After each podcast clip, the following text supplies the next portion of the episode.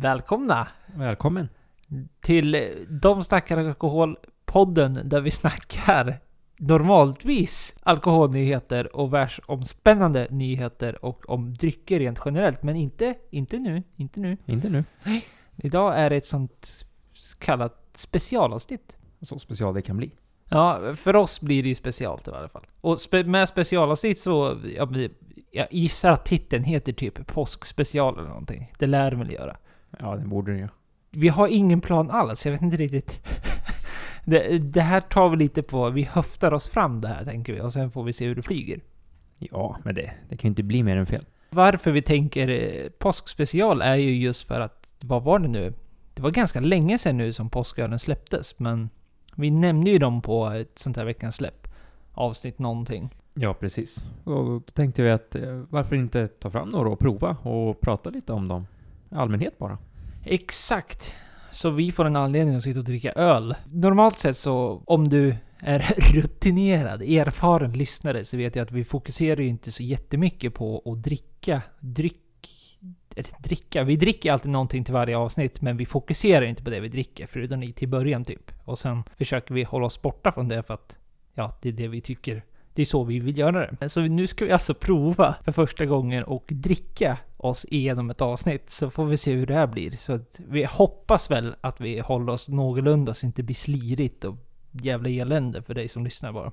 Ja, då klipper vi bort alltihop. Eh, Så vi har eh, varit ute på vift. Vi var ute i Örebro och handlade påsköl. Varav vi hittade sju stycken va? Ja. Jag klarar av den matten. Och det vi hittade var en Jämtlands påsköl. Visby påsk... Heter den bara påsk? Ja, Visby påsk bara. Oppegårds Easter Ale. Och så nu ser inte jag etik- etiketterna så här får du hoppa in. Pumpviken påsköl. Näs mörklager påsköl. Örebro brygghus påsköl. Och Mariestads påskbrygd. Ja, så vi har ju några stycken att gå igenom så att säga. Och vi tänker, vi vi sitter och så har vi två stycken samtidigt tänker vi. Och sen får vi väl fylla på glasen med nya varianter. Ja, precis. Och bara testa oss fram. Det är alltid kul att testa och jämföra dem mot varandra. Ja, absolut. Och vi hoppas väl att du där hemma som lyssnar på detta också drack god påsköl under påsken. För det, kommer väl, det här kommer väl komma ut på söndag, tänker vi väl. Ja, det är ju planen i alla fall. Ja, så får vi se vad som händer. Kanske inte kommer ut alls. Men, men eh, varför vi nämner just att vi var i Örebro och handlade är ju för att eftersom påskölen går in under paraplyet lokalt småskaligt egentligen, så kommer det ju se olika ut beroende på vart du är i landet. Alltså vad för typ av påsköl du hittar. Förutom de här standarden. Jag menar, vi bor ju inte jättenära Gotland exempelvis. Så att jag menar, den bevisligen så är ju den och Mariestad exempelvis är väl, och Jämtlands, säker påsköl eller brygder som finns eh, överallt i hela landet. Ja, precis. Ja, det är ju bara några som är ja, kanske mer specifika här. Men jag måste ändå säga att det var rätt eh, dåligt skalt utbud. Nu har vi ändå sitter med sju stycken, så det är inte så, men jag trodde det skulle vara fler. Ja, precis. För att vi plockar ju alla vi såg. Förutom, det, fanns en till. Det var två stycken i Jämtland, så vi valde bara att ta en. Och så fanns det en Mariestads 0,5. Ja, just det. Och så fanns det ju några alkoholfria alternativ, vilket är ju bra då. Ja, absolut, men det var inte det vi var ute efter. Jag håller nog med dig. Att det var, man kanske hade förväntat sig mer. Å andra sidan så har väl inte jag riktigt så här reflekterat över det tidigare poddar. Eller påskar menar jag. Det är ju tack vare podden man faktiskt liksom reflekterar över och ville ha varenda påsköl de hade i Örebro systembolag. Vi var ute i den vid Eurostop. Om det är någon örebroare som lyssnar och undrar vilket systembolag vi var på. Så det är ändå ett ganska stort systembolag. Ja, sju är ju inte lite. Nej, absolut inte. Och det räcker ju egentligen gott och väl. Speciellt om man ska fira påsk och bara vill ha några öl framme. Och eh, tre av de här är ju lite större ändå. Det är väl 500 milliliter. Eller 5 centiliter.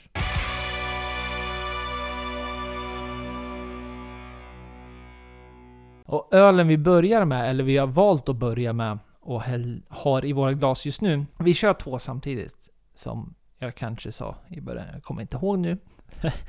Men det, vi börjar med en eh, Jämtlands påsköl. Och de som jag nämnde hade ju två styckna. Och vi valde att ta påsköl. Jag tror den heter påsköl, jag tror den andra hette något annat nämligen. Men Jämtlands påsköl, och det är en ale på 6%. Och Jämtlands bryggeri är ju, det är väl Östersund, tror jag. Men det står ju på deras flaska, Pilgrimstad står det ju. Men jag tror det, är liksom, det ligger skitnära Östersund, så det kanske är så att det är Östersunds kommun eller någonting då. Eller något. Det är i alla fall en skitliten stad någonstans i Jämtland. Och det börjades... Eh, det här är också lite roligt, för nu på deras hemsida, jag är inne på deras hemsida, och där står det funnits sedan 1995. Men på deras etikett så står det etablerades 1996. Så jag vet inte vad, hur man ska tolka det. Kanske ölen kommer? Eller börjades 1996 kanske? Men det brukar ju vara så. Det brukar ofta ta ett år innan de etablerar sig och kunna släppa någonting så. Att man grundar bryggeriet så tar ett år för att bygga upp det, köpa in allting och testa sig fram, se vad man ska ha. Sen släpps det ungefär ett år senare. Ja, just det. Men eh, de är i alla fall en av, ja men Sveriges äldsta blir de ju då. Eh, oavsett.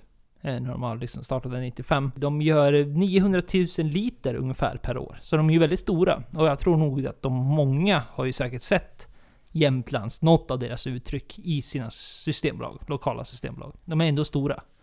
Absolut. Och väldigt trevliga, tycker jag. Ja men verkligen, det ska de ha. Och just den här är ja, men lite kraftigare ale marknadsför de det som, som då ska passa bra till typ påsklamm och sånt där. Ja, lite mörkare slag, jag menar, som påsköl ofta är. Med ganska bra beska och lite lagom fyllighet sådär. Eller vad säger du? Vad, vad ger du den för dom? Ska vi ha någon ratingsystem nu eller? Ja, det kan vi väl ha.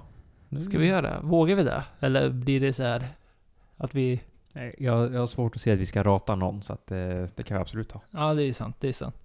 Vad ska vi ta då? Påsk? Ägg? Påskägg, eller harar. Det blir harar. Ja, vi, vi kör harar. 1 till 5 harar. Ja. Ja, vad skulle, vad skulle du ge den här? Här skulle jag ge en stark fyra. 4 av 5? Ja. Ja. Ja, men jag, håller nog med. Så, så tråkig jag. Kopiera ditt svar rakt över. Jaha. Ja, men det var alltså Jämtlands påsköl. 6% den får 4 av 5 harar av oss båda då. Ja.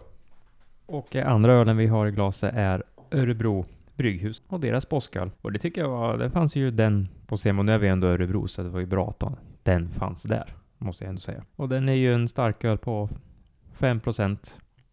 Och jag tycker också den här var riktigt trevlig. Och eh, de grundades eh, 2016 och är beläget på Aspholmen i Örebro. Jag måste säga att det var kort, kort och konkret på deras hemsida, om man kollar upp lite när de startar och så, så har de ungefär, vad är det, tre meningar om hur det grundades och vad de står för. Och de gör öl som vi själva gillar. Det måste man ju säga, 10 av 10. Ja, det är ju eloge. Det, det, det är väl så man ska göra. Och smakmässigt så är det ju väldigt trevligt den här med. De skiljer sig ganska rejält ändå, måste jag säga. Ja, det tycker jag med. Det är ju två helt olika, fast ändå ganska lika. Men det, det är det här som är roligt när man provar öl bredvid varandra, att det är ju stor skillnad. Det är inte så här, jag tycker inte om öl. Eller jag tycker om öl, bara vilken sort. Mm, nej, den här var väldigt mer maltig liksom. Nästan eh, rökbeska.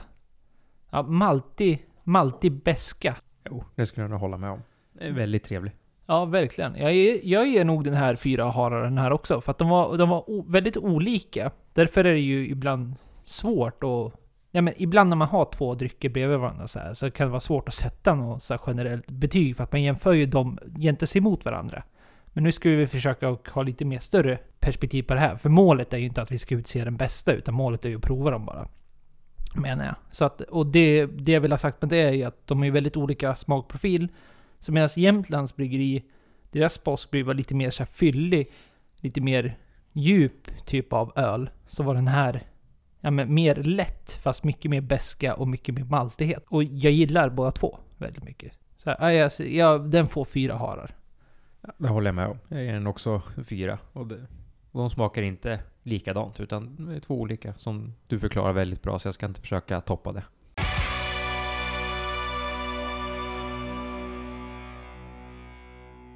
Men generellt då, vad har vi, vad har vi på påsköl? Påskbrygder? Sälj snällknep, bara det. Det, alltså lite så är det väl ändå, ska väl sägas. Det är väl, alltså påskölen är- blir ju lite som julölen, att det liksom, det är ju, för det är ju de två högtiderna Systembolaget har va? Och så är det ju oktoberöl. Så det är påskölsläpp, oktoberöl och julöl. Det är de de har. Ja. Och det, det säljer ju bevisligen. Och det är skitkul som entusiast att de släpper så här mycket. För det är ju, det märker man ju bara, ja men som vi pratade om i det avsnittet när det väl skulle släppas påsköl. Vad, vad många bryggerier ändå som har en typ av påsköl och julöl. Sen vet jag inte hur många som gör nya recept varenda år och så vidare, men det är en Nej. grej i varje fall. Ja, men har det funkat i år tidigare? Varför göra ett nytt? Ja, fan, jag menar påsken, jag menar, som alla vet, är ju, har ju sina likheter med jul. Julen rent generellt. Vi äter samma sak. Det är snapsen eh, där, det är musten är densamma och ja, det är ju lite copy-paste över det hela. Ja, lite så är det ju. Faktiskt. Och det är ju, det är ju samma sak med midsommar också egentligen. Det är, vi äter samma och gör ungefär samma saker. Ja, och påskölen är ju, även om, det är ju ingen stil är det ju inte. För det, man kan ju nästan tro det eftersom det liksom är ett så pass eh, huvudbegrepp så att säga. Just för att det har sitt separata släpp och allt vad det nu kan vara. Men det är ju ingen stil i sig, utan det är ju bred benämning på vad som öl, påskölen representerar så att säga. Vilket oftast är ju någon typ av, precis som julölen, generellt sett så är det ju oftast lite mer mörk öl. Med lite mer, ja, men kan man kalla det för djupare smaker på något sätt? Som ska passa bra till eh, maten. Jo, men det skulle jag säga. Nu tycker jag det är på julölen också. Att det, det är ju mörkare och ofta har det varit eh, mycket lageröl. Det är nu- det som är roligt nu, att det börjar komma in mycket mer annat. Annars har det ju varit ja, Mariestads julbrygd. Eh, som är mörk lager och så det har ju varit det som är det vanliga. Så det är det som är kul, att det kommer in mer nytt hela tiden. Ja, visst. Och ska man läsa vad Systembolaget själva säger så säger de att påskölen kom alltså redan 1991. Det är ju ganska modernt koncept alltså.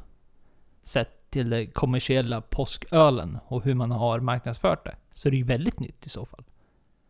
Ja, det är det absolut.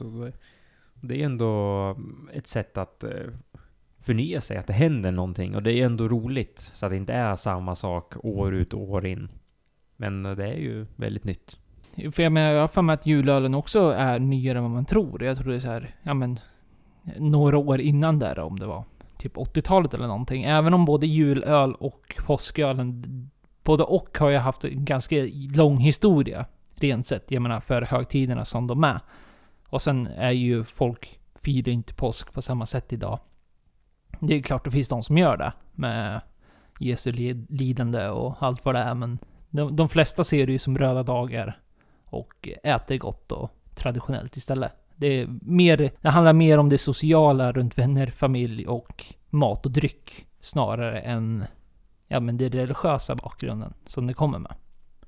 Ja, absolut. Så är det. Och, och sen är det ju de här ölerna är ju framtagna för att det ska passa till bordet. Eftersom det att matcha någonting till ett påsk slash julbord är ju inte det lättaste för att det är så mycket olika maträtter som står där. Det är ju inte bara skaldjur eller fisk eller kött eller någonting. Det är ju allt. Man skulle inte kunna säga att jul och påsköl är samma sak, fast det typ är det ändå. Alltså, rent generellt sett så, det är ju lika på det sättet att de har oftast en mörkare och mer fyllig, maltig öltyp. Som gärna smakar lite mer än vad en traditionell ljuslager gör, eller en ljuspilsner. För det är väl det man får jämföra med på något sätt. För oftast är det ju folk som normalt sett dricker, jag menar vanlig ljuslager som helt plötsligt går över och köper de här påskbrygderna. Framförallt på de här mer traditionella märkena. Alltså Mariestads, Falcon och alla de där. Att det är samma typ av publik man marknadsför sig till. Och där vet man att det är många som säger nej men jag dricker inte mörköl. Som att det är ju generalisering av Guds nåde, det går inte att säga så. Det, det, det vet ju vi och du som lyssnar som, som entusiast, men det går inte att säga att man inte gillar mörköl. För jag menar, det finns ju hur mycket... Jag menar, vi sitter här och berättar om två påsköler som vi inte tycker smakar samma sak. Så kan man inte generalisera och säga att man inte dricker mörköl. Men det är lite den publiken jag gissar man försöker nå fram till med det här. För det såg vi också i topplistorna av Pilsner.nu exempelvis, att julölen var ju med, var ju med där. I topplistan. Mm.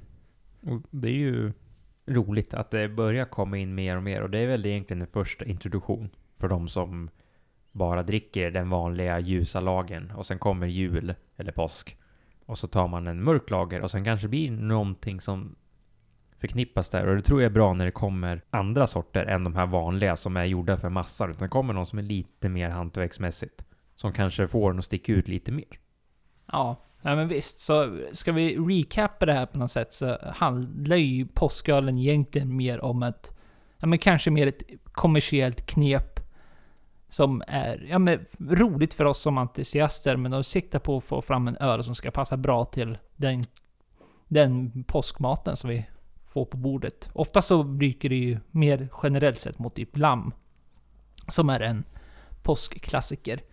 Men annars, som sagt, det är ingen stil, utan det är ja, men generell benämning på vad som oftast är en mörkare, mer maltig, kryddig öl. Ja.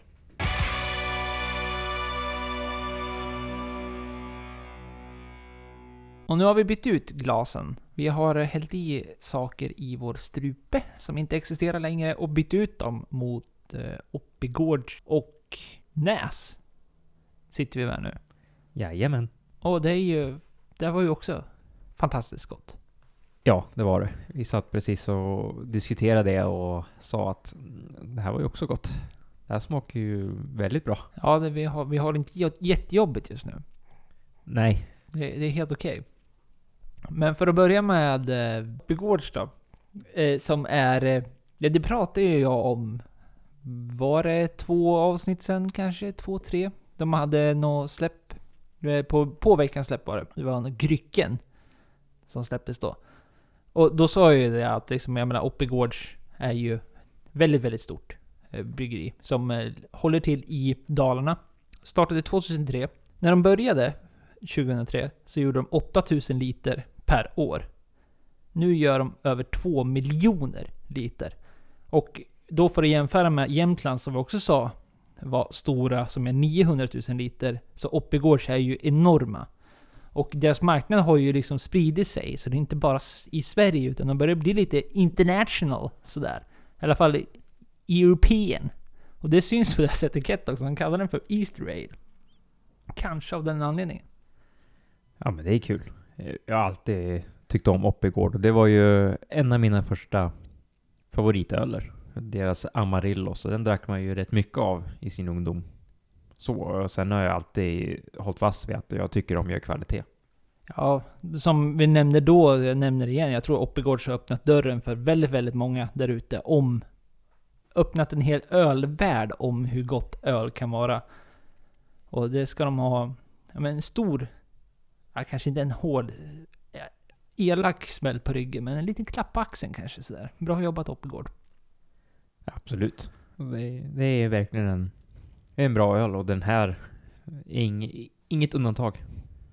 Nej, verkligen inte. Det här klassar de också som en ale. Som, eh, ja men typ rödbrun i färgen. Den var väldigt fyllig. Liksom djup. Alltså, jag ska jämföra mot de förra, alltså innan det här den tidigare flighten så körde vi alltså Jämtland påsköl och Örebro påsköl. Som var väldigt eh, lik, olika med det.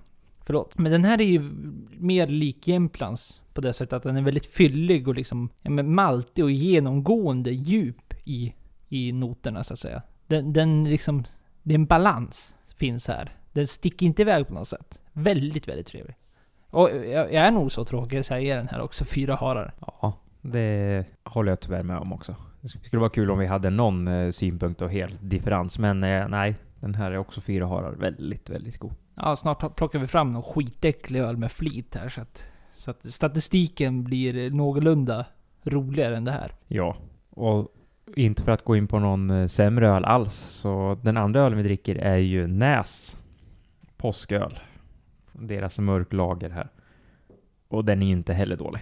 Den är också riktigt bra skulle jag säga. Och de här två är ju lite mer jämna i smakmässigt skulle jag säga eh, mot vad vi drack tidigare. Men väldigt, väldigt goda båda två. Och sen om man kollar på eh, Näs så har de eh, bara gjort öl sedan 2013 eh, ungefär. Om man förstår rätt på deras eh, sida. Gården har ju funnits sedan 1700-1800-talet och jag måste ju ändå säga att eh, är man inne på deras hemsida, eh, nasbryggeri.se, så man blir ju inte lite sugen på att boka upp en, eh, en helg för att åka dit och testa deras öl och eh, mat och allting. För de verkar ju ha en riktig så här gårdsanda på så sätt. Och de håller ju till i Ydre kommun i södra Östergötland. Och jag måste ändå säga att eh, bara, bara för att se vad, vad som står här så skulle jag absolut rekommendera. Och de har ju en gårdsbutik också och bryggeripub. Och håller öprovning och evenemang. Ja, väldigt trevligt. Ja, dit måste vi åka och göra lite studiebesök tror jag. Gud vad tråkigt. Ja, det är jättetråkigt. Och så Smakmässigt, precis som du säger, de är väldigt lika rent eh, smaken. Fast i nosen så skiljer de sig väldigt mycket. Och då får man att näsen är väldigt mer, jag skulle inte vilja säga chokladig, men kanske lite mer så kakao-ish. Den här djupare typen av... För färgmässigt så skiljer de sig ganska mycket. Medan näsen är ju nästan brun. Medan Oppigården är ju, ja men typ gyllene. Så stor skillnad på snoken, men eh, när man dricker den så är de väldigt lika. Ja, det är de. Och väldigt god. Och eh, den här är också, jag är så tråkig att säga att den här är också fyra av fem harar. Ja, ja, fan. Jag var lika tråkig. Vad värdelöst det här blev. vi skulle ha struntat i våra betyg på något sätt. Och det här är inte vi som... Ja, så kommer väl säkert folk tolka det. Som att det är vi som sitter och är diplomatiska på något sätt. Men allting är ju bra. Och samtidigt som man inte vågar för hålla på med massa fyra och en halver och trams, det skiter vi i. Så det är alltså det är 1, 2, 3, 4, 5 verkligen. Så det är väl där vi ligger. Ja, och eh, det här är ju då som fall oss i smaken också. För att du som eh, har smakat man kanske tycker att fan det här är ju skitäckligt. Jag tycker inte om det här alls. Och det är ju, alla tycker olika.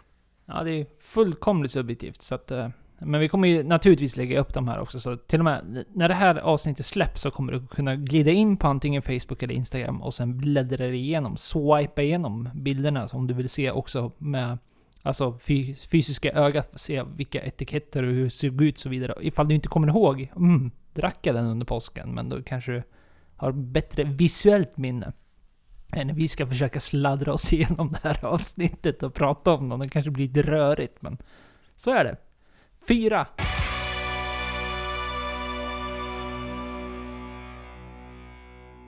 Och man får ju absolut inte glömma bort ölens, påskölens Robin, kan man kalla det så? Påskölen får vara Batman i den där skitdåliga metaforen. Nu tänker folk hemma hur mycket de druckit nu. nu. Nu börjar det slira iväg här. Men det är snapsen jag pratar om naturligtvis. Snapsen som alltid finns där.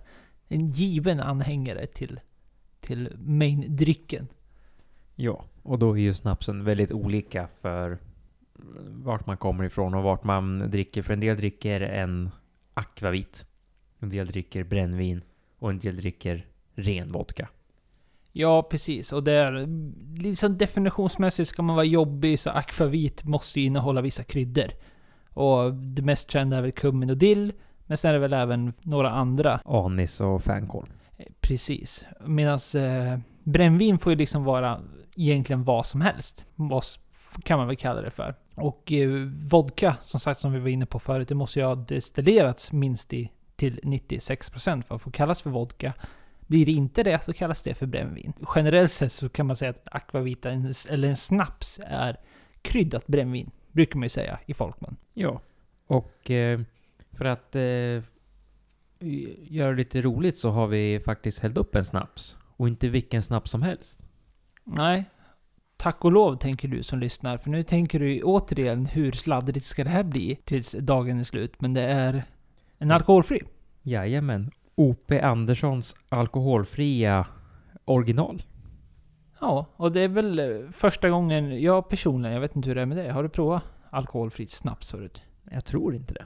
Det är första gången för mig och det, är väl, det funkar ju. Absolut. Och det, man, bara på nosen så luktar det väldigt trevligt.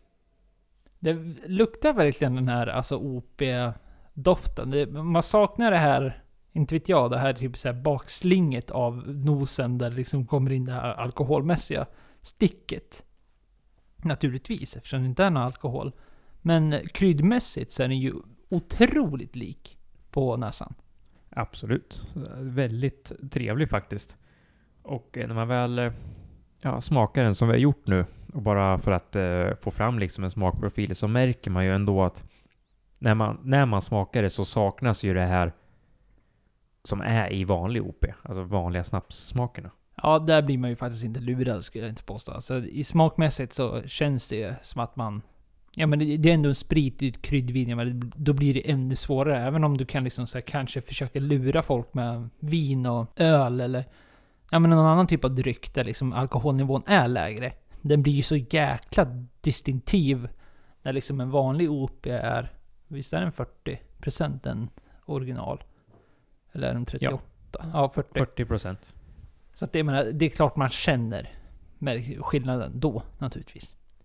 Ja, och sen när vi smakar den här och eh, pratar om det och sen jag märker att det är ju nästan som att ta en av de här eh, ginger-shotterna man tog eh, för att inte bli förkyld. Det är mycket citronsyra och chili som man känner av i gommen som gör att det känns starkt. Mm, ja, men det är en rolig grej och det är väl, jag menar... Jag menar, snapsen har väl blivit lite av en liksom, social händelse. Framförallt i Sverige där vi är väldigt ensamma med att ha den sociala grejen vi har med snapsen. Alltså då menar jag med snapsvisor och hela den biten det står för. Och det är ju skitkul att de liksom tar fram någonting nu, O.P. Andersson, som faktiskt gör att, jag menar, folk kan få vara med i samma typ av sociala sammanhang. Visst, du skulle kunna bara strunta i det, men samtidigt, då kan du ju ta den här lilla... För jag menar, det ser ju precis ut som en vanlig. Alltså med alkohol, alltså själva den här lilla känslan med flaskan och man öppnar upp den och du kan hålla upp den i shotglas och så vidare. Så att det blir det här, du kan fortfarande vara med. Ja, absolut. Så jag tycker att det, det, det är ett bra alternativ och det är ju det sociala med snaps är ju det här att man tar en snapsvisa, skålar och alla är med och så tar man sin sillbit och potatis. Vi pratade väl det om när vi var på Spritmuseet och då fick vi en snaps i glaset medan vi var på den här turnén. Och det är väl då turnén, eller vad ska man, vad kallas det för? Det är ingen turné utan det är ju rundtur. Så kallas det för. Ja. Det, mm. Turnér har varit bättre. Precis. Och då insåg man ju faktiskt att eh, det var ganska gott med, med snaps. Eller akvavit specifikt nu då. Ja, att bara sitta och dricka den för att det var gott och inte ta den här eh, shotten eller man delar den som man gör då när man firar in den och den är iskall direkt från frysen utan att den är lite småljummen så man faktiskt känner och smakar. Ja, rent historiskt, jag menar, det kanske du har fattat också om du är långvarig lyssnare, eller långvarig, så jävla många avsnitt har vi inte, men det, om du har lyssnat på tidigare avsnitt så är vi lite suckers av historia, båda två är vi väl egentligen. Och just snapsen, eller akvaviten eller brännvinet, kalla det vad du vill, har ju en väldigt lång historia här i Sverige. Och som kommer tillbaks redan från medeltiden. Just, just det här kryddiga brännvinet som är väldigt svenskt. Jag menar, det är ju eller, det är väldigt skandinaviskt i alla fall, med akvaviten. Och vi har. Och det kommer liksom från sina anor. Som man ändå, så här, får väl ändå kalla det för ganska logiskt. Att förr i tiden, man tänker sig att det är medeltiden. Man har tagit fram skitäcklig sprit som man då räddar upp genom att slänga i de här kryddorna som finns kvar än idag. Och ger det till folk som är sjuka, eller dåliga, eller liksom skitsamma om du har ont i lillfingret eller om du har huvudvärk eller vad det än är. Så kan man ju tänka sig rent generellt att ger du den här människan sprit så kommer de må bättre. Så man trodde ju väldigt, väldigt länge att alkohol var något bra, något positivt. Och det är ju där historien av akvavit, brännvin. Så återigen, kalla det vad du vill. Det kommer ju från det här medicinska. Att man trodde att det blev bättre, för folk kände sig ju bättre. Att få alkohol i sig. Så är det ju ett väldigt modernt koncept att vi har fattat att alkohol i överdriven konsumtion är ju väldigt, väldigt skadligt. Och väldigt farligt. Men då såg man ju som en mirakelmedicin. Ja, och eh, det är ju bra att man eh, förstod det ändå att det inte var så. Att det var en mirakelmedicin. Det hade ju varit dåligt i dagens samhälle tror jag. Men eh, tittar man på O.P. Andersson så har ju de ändå hållit på sedan 1891. Det är, det är länge sedan. Ja, det är ett tag nu. Och då är det ju ändå, den är uppkallad efter eh, han som uppfann det, Olof Peter Andersson. Väldigt svenskt det där. Mm, man hör ju skandinaviska vittringarna kommer in där, om inget annat. Ja, och eh, det är ju en känd, de flesta har nog druckit en O.P. Andersson under någon av våra svenska högtider. Ja, så är det väl. Det är väl OP tillsammans med Skåne Akvavit som... Ska man snacka ren snaps, alltså ren definitionsmässigt akvavit nu, så är det väl de som är de största. Ja, jag skulle tro det. De, de jag, jag på rak arm kan tänka på, då är det ju ja, OP, Skåne, Herrgårds och Line. Mm. Och jag tror det till och med var en twist. Alltså nu, nu orkar jag inte researcha det här, men... Eh, så att man får ju ta det här med en eh, nypa salt. Men eh, jag vill ha för mig att det var en twist en gång i tiden. Just med patentet bakom receptet på OP Andersson och Skåne Akvavit. Att det en gång i tiden var exakt samma. Så det blev någon twist. Eller om det till och med var så att de var liksom i samma, gjorde samma grejer en gång i tiden. Och sen splittrades. Men, och så började man göra saker på eget håll. Det var något sånt. Men visst, det, jag tror det ska finnas en ganska rolig historia bakom det där.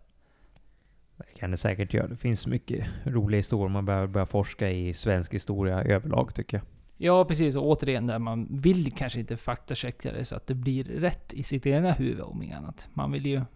Ibland vill man inte ha svaret på alla frågor man ställer, så är det ju. Ja, det är roligare att leva på historien bara. Exakt. Men annars så, ja. Som sagt, det är kul med brännvin, snapsen. Lång svensk historia där bakom som liksom är lite luddig och sådär. Men ändå ganska logisk och det är ändå kul att akvaviten är så pass rotad i skandinavisk kultur. Framförallt svensk då, med våra snapsvisor och det är väl vi och Finland som håller på med det där. Men eh, kul att det är en liksom lång historia där bak som inte alls ser ut att dö. Alls. Om inte nu liksom morgondagens kids kommer upp och kör massa Fernet istället för. Det får de ju bara ge sig med.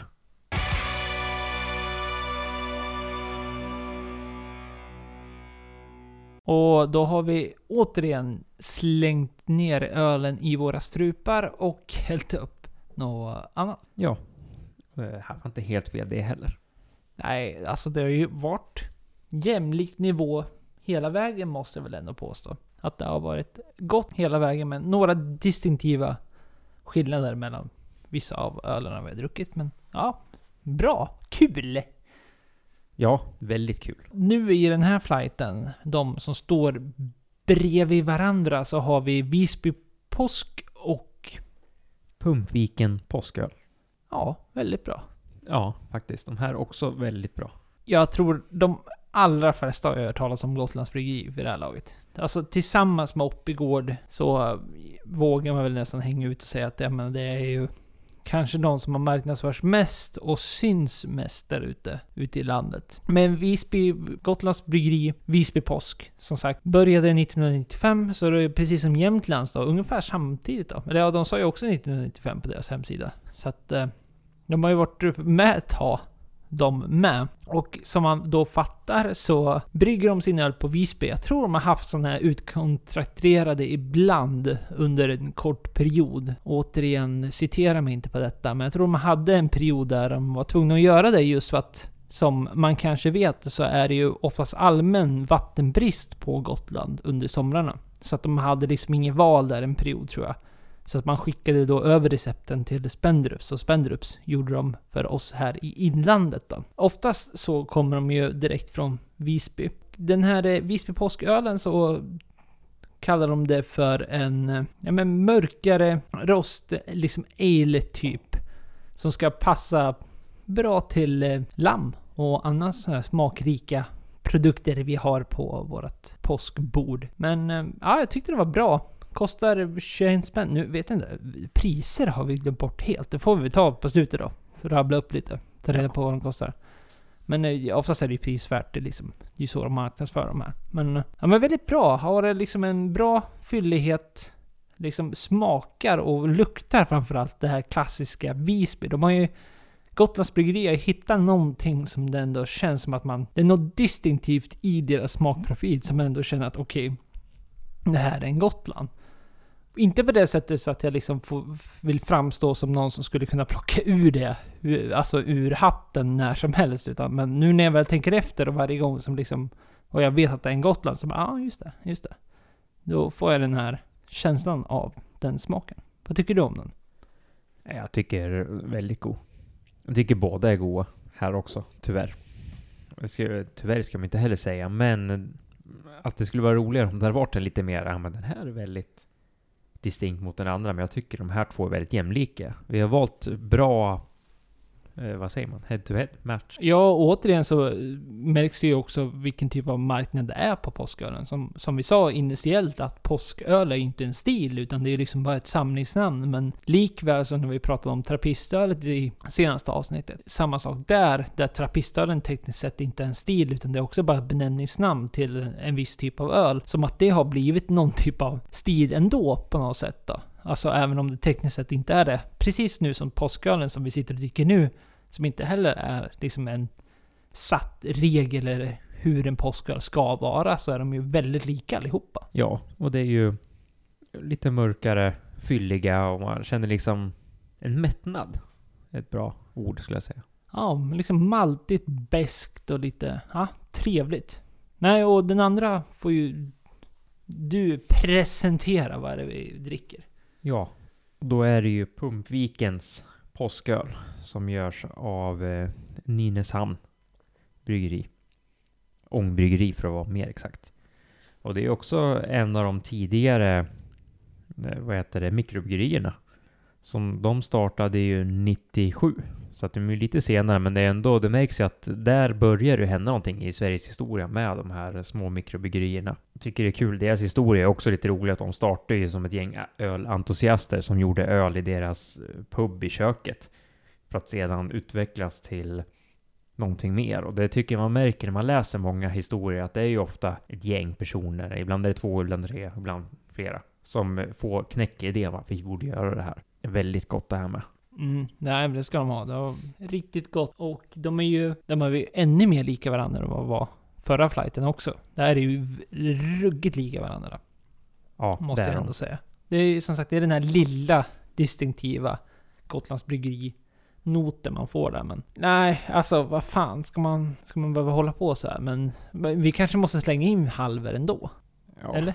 För, för mig är det, det är för jämnt. Ja, det, det är nog det. Ja, det får ju bli fyra det här med då.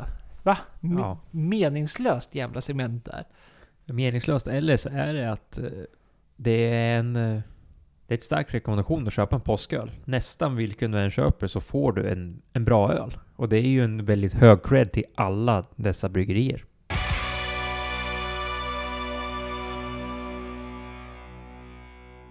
Och nu till den sista ölen vi har i glaset. Amen. En Mariestad. Chockande. Ett helt nytt bryggeri. Mm, ingen har hört talas om förut. Men vi var ju tvungna att slänga in något av de här större i varje fall. Och då fick det bli Mariestads den här gången. Ja, och då är det ju Mariestads påskbrygd. Och eh, finns det så mycket att säga om Mariestad egentligen? Det är ju ett bryggeri som har hållit på sedan 1848. Finns på väl alla systembolag och nästan alla har säkert provat en någon gång. Ja men så är det sannerligen. Och det är väl en sån här, ja men eh, en av de här giganterna i Sverige. Jag kommer inte ihåg på rak arm hur det gick för deras vanliga lager i den här topplistan vi nämnde för några avsnitt sedan. Men de var ju med i topp 5 va? Ja, jag har för mig det. Jag tycker om Mariestad. Det är det är en bra öl. Vanlig enkel lager. Ja, och det är liksom, det är en öl som produceras för massorna och det är många som gillar den och finns, ja, i stort sett överallt, precis som du var inne på. Så att både restauranger och barer och systembolag dess like. Så att, jag menar, en av de här gamla som har hållit kvar så länge. De gör ju både julöler och påsköler och allt vad det är. Och just nu så, den här påskölen är väl, ja men, schysst. Det går väl inte att säga något annat. Alltså det känns på något sätt Medan de här eh, hantverksölen vi har druckit har ju liksom så här stuckit ut hakan på sina ställen. Medan det här känns som att det är mer... De vet sin publik så att säga. Ja, det är gjort för massan. Och det är absolut inget negativt. Det är inte så att oj vad den här smakar inte gott alls. Men det, det märker man vi. Vi vet ju själva och vi gjorde det medvetet, drack i fel ordning. Vi skulle ju såklart ha börjat med den här ölen och sen druckit oss uppåt. Men eh, det är ju roligare och godare att dricka god öl först och sen avsluta med något lite lättare. Ja, och det här är ju alltså i, inte våra fördomar alltså, utan det är vad vi tycker nu efter att ha druckit den här rent objektivt. Att det, den kanske är snäppet nere för den här svenska hantverksölen. Av rätta skäl också ska sägas. För att, menar, man förstår ju att det här säljs för massorna och för att det ska passa deras vanliga konsument, alltså och med deras vanliga konsumentmärke menar jag den som alltså köper deras vanliga ljusa pilsner, som sen ser den här Mariestad och så köper den. Och sen ser de, häller de upp den och sen ser de, mhm, den här är lite mörkare än det jag är van vid. Och så blir de skeptiska redan då.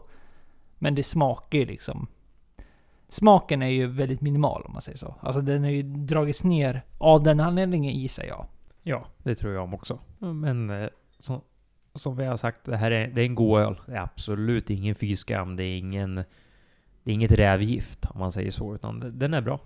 Ja visst. Och vi har väl inget speciellt på Mariestads. Eh, Traditionellt sett så håller de på med bayersk typ av ölstil. Och det är den importen de har dragit och sen... Sedan, vad är det nu? 1848. Så brygger de öl här i Sverige. Och det, det är väl kul i alla fall att de, även om... Det tycker jag ibland att som såna här svenska giganter kan få lite kritik för, som jag kan tycka är lite orättvisa. Jag tycker det är ändå kul att vi har de här stora interna, även om det är stora bryggerier och industriella bryggerier så är det ändå kul att det är svenskt. För att det ska det ju vetas att det är många där ute som har, inte ens det, alltså att man importerar. Och de här jätteglobala giganterna, alltså Carlsberg, Heineken, Staropramen, ja men alla de där, Rykel och ja, Stella och ja. Man kan ju hålla på i evigheter liksom. Det är ju ändå kul tycker jag att vi har de här stora svenska, även om de är industriella, så tycker jag det är kul att det är svenskt i varje fall. Absolut. Och så ägs det ju faktiskt av Spendrups. Så det är också svenskt. På så sätt. Så att det, ja, men det är kul att det hålls kvar. Även om Spendrups också är ett stort varumärke i sig. Har många bryggerier under sitt paraply.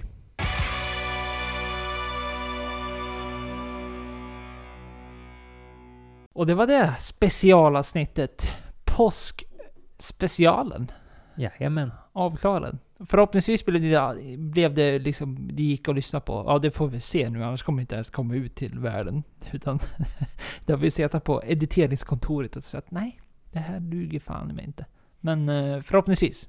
Ja, förhoppningsvis så hörde ni er och tyckte att det var lite kul att vi gjorde ett specialavsnitt och vi pratade om just bara påsköl. Ja, för att eh, jag tror ni fattade själva att eh, det här var ju, det bara flög fram. Vi höftade fram varenda moment. Det var ingen struktur alls på det här. Så vi, ni får gärna komma med eh, kommentarer och synpunkter på Antingen så kan ni skicka iväg ett mail på kontakt eller så hör ni av er och skickar ett PM på antingen Instagram eller Facebook. Ja, och är det någonting annat ni vill att vi ska ta upp på ett specialavsnitt? Eh, om det är någon annan dryck eller annan högtid som ni vill att vi pratar om, hör gärna av er och säg det också. Absolut, vi kommer verkligen behöva ha lite konstruktiv kritik runt detta ifall det är någonting som flyger eller om vi bara ska lägga ner.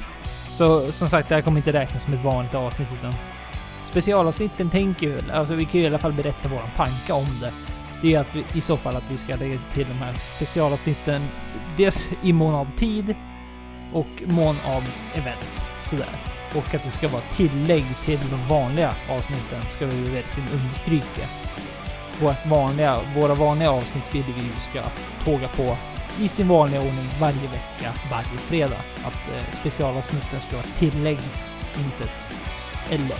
Ja, absolut. Så vi hoppas att ni har haft en eh, trevlig lyssning och haft en trevlig påsk.